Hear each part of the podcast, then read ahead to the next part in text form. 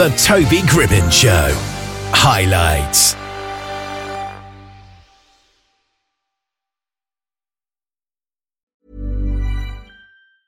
I'm Sandra, and I'm just the professional your small business was looking for. But you didn't hire me because you didn't use LinkedIn jobs. LinkedIn has professionals you can't find anywhere else, including those who aren't actively looking for a new job but might be open to the perfect role, like me. In a given month, over 70% of LinkedIn users don't visit other leading job sites. So if you're not looking on LinkedIn, you'll miss out on great candidates like Sandra. Start hiring professionals like a professional. Post your free job on linkedin.com/achieve today. Hold up. What was that? Boring. No flavor. That was as bad as those leftovers you ate all week. Keke Palmer here, and it's time to say hello to something fresh and guilt-free. Hello Fresh. Jazz up dinner with pecan-crusted chicken or garlic butter shrimp scampi. Now that's music to my mouth. Hello Fresh. Let's get this dinner party started. Discover all the delicious possibilities at hellofresh.com.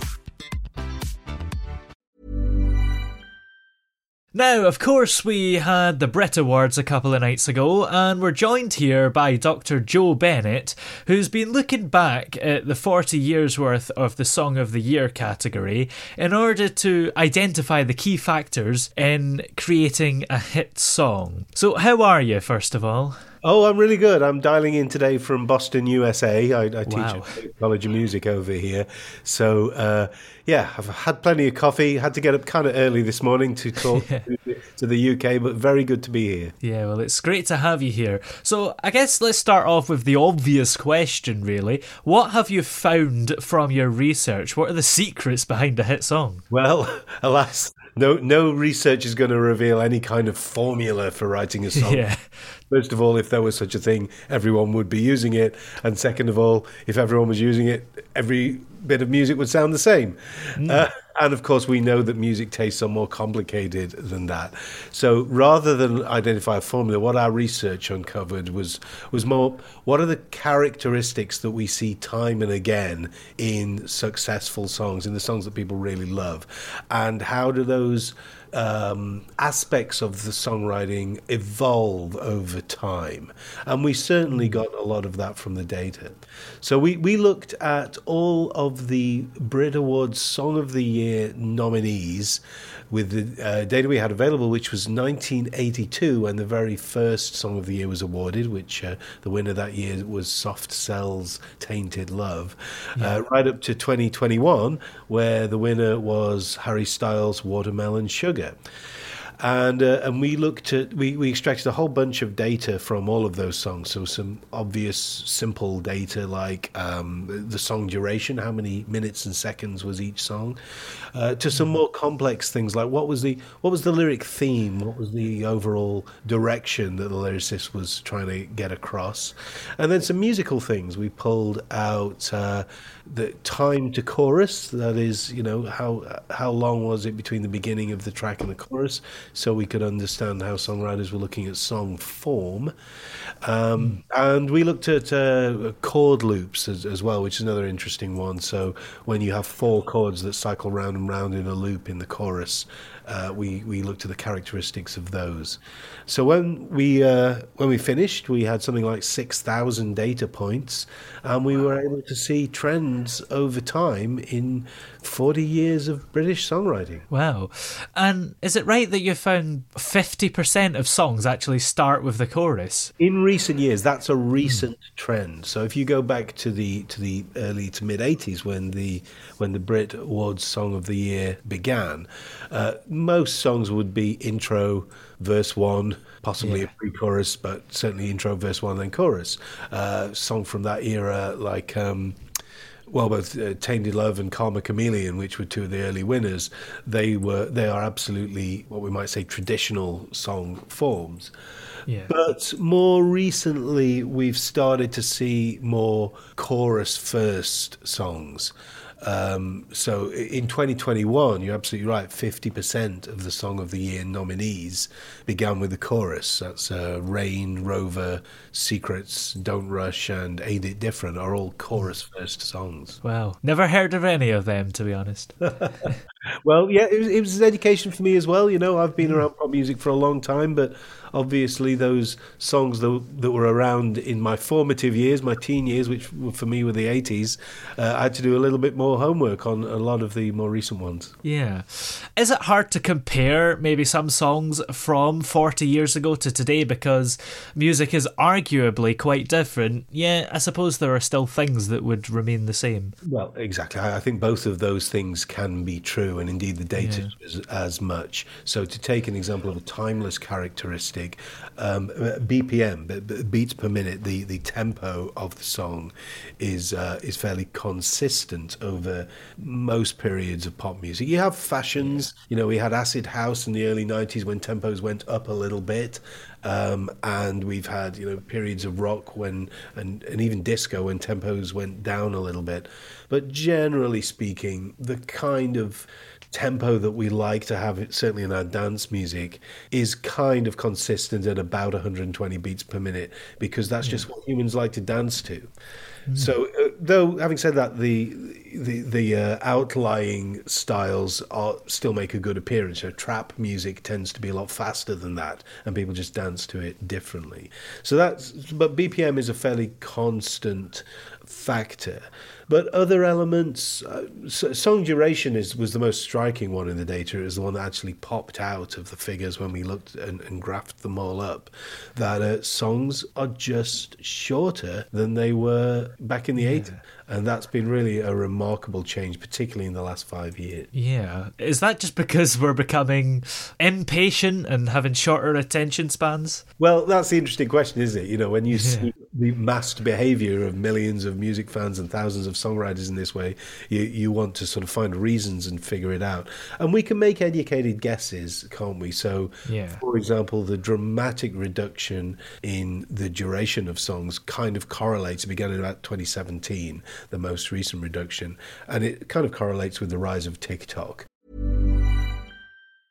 Hiring for your small business? If you're not looking for professionals on LinkedIn, you're looking in the wrong place. That's like looking for your car keys in a fish tank. LinkedIn helps you hire professionals you can't find anywhere else, even those who aren't actively searching for a new job but might be open to the perfect role. In a given month, over 70% of LinkedIn users don't even visit other leading job sites. So start looking in the right place. With LinkedIn, you can hire professionals like a professional. Post your free job on linkedin.com slash achieve today. Ever catch yourself eating the same flavorless dinner three days in a row? Dreaming of something better? Well, HelloFresh is your guilt-free dream come true, baby. It's me, Keke Palmer. Let's wake up those taste buds with hot, juicy pecan-crusted chicken or garlic butter shrimp scampi. Mm. Hello Fresh. Stop dreaming of all the delicious possibilities and dig in at HelloFresh.com. Let's get this dinner party started.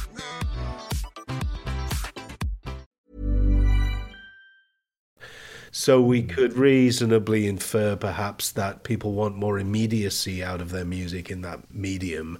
They want quick hits. They want to get to yeah. the bit, to the hook, to the chorus so much sooner so they can use it in their whatever, their looping 15 second video. Oh, yeah.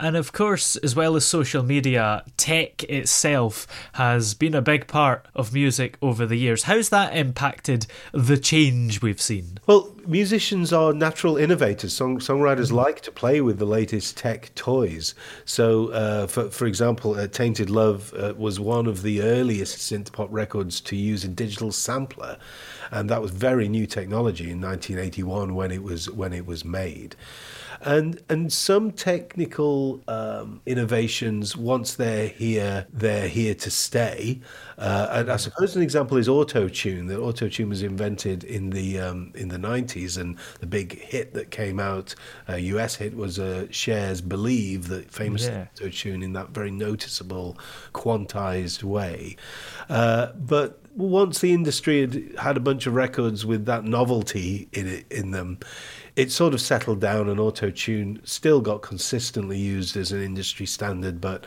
people got over the novelty, and it just became a, a, a gentle, an, an extra gentle voice in the in music production. Yeah. I guess most songs don't have auto tune as obvious as Cher's Believe, so maybe it's something that people don't really think about much anymore. Yeah, it, it's used, I think, perhaps more as it was originally intended, which is as a gentle Yeah. correction if the singer drifts off pitch uh, a little bit. But but your comment about um, uh, technology is absolutely true. There's there's not a single record that we hear uh, in the uh, in, in do we say the charts anymore in, the top streams uh, eh, that that hasn't gone through a digital audio workstation. You know that is some something like Pro Tools software those that musicians use. It's uh, that's absolutely ubiquitous in the industry. And when these records were first made in the 80s, uh, those things didn't exist in the same way. So yeah, it, it- those new tools, musicians adopted them eagerly. Uh, we see the rise of MIDI, which is a the musical instrument digital interface. It was a way of computers controlling synthesizers developed in the 80s, and that became ubiquitous very very quickly. So I, it's been fascinating to watch the rise of technology and hear that in the sounds of the records. Yeah. And what about genre as well? Is there a trend in consistent genres that went, or maybe changes over the years? Well, pop music's always had fashions. At, at Berklee College of Music here in the States, I actually, I actually teach a course called History of Rock. And I, I came from rock music originally. I played electric guitar in bands and so on in, in younger days. And, and to me, rock is, it is very much my background. It's sort of central to my cultural upbringing. Um, and yet, now when I teach it, I teach it as an historical art form because it's very rare that rock bands have a hit in mainstream pop like, Yeah. like happened in the 80s and 90s and that's fine you know? Music moves on and r- right now hip hop is the world's favorite music and that's that's terrific as well you know? We've got a, a, a relatively younger voice at the table and there was a time when rock was new back in the 1950s uh, and yeah, so genres come and go. Uh, right now, we're just surfing. I think maybe just surf to the crest of trap and reggaeton influences. Uh, they've been around for a few years now. Ta- trap, sort of high tempo, uh, tuned bass drums, busy hi hats, that, that rhythmic sound of trap, um, and the the very dum dum that that reggae beat that's been around since. Well, it's been around much longer than Despacito, but it, it, it, it's uh, it, it's very popular in a lot of records in recent years. And a couple of years' time, there'll be something else, and that's great too. You know, music moving on and evolving as it always has. Yeah, absolutely. And are you able to tell us a little bit more about your collaboration with MasterCard, which you worked with to do this research? Yeah, so MasterCard commissioned this research because they wanted to celebrate 40 years of great British songwriting, you know, a fantastic export that uh, this country has. And um, for my part as an academic, I was interested in the project because it was an opportunity for me to spend time and energy listening to a, a very large group of songs to try and infer what techniques songwriters are applying right now and how those techniques differ from those of the past. And thus, you know, academically to make some inroads into charting the natural evolution of songwriters' behavior. Yeah.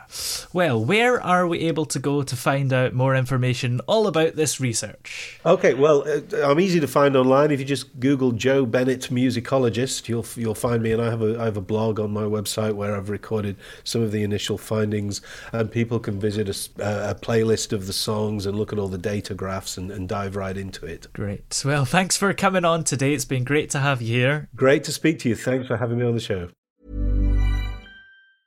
Even when we're on a budget, we still deserve nice things.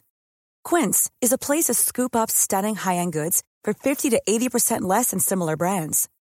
They have buttery soft cashmere sweaters starting at $50, luxurious Italian leather bags, and so much more. Plus, Quince only works with factories that use safe, ethical, and responsible manufacturing. Get the high-end goods you'll love without the high price tag with Quince. Go to quince.com slash style for free shipping and 365-day returns.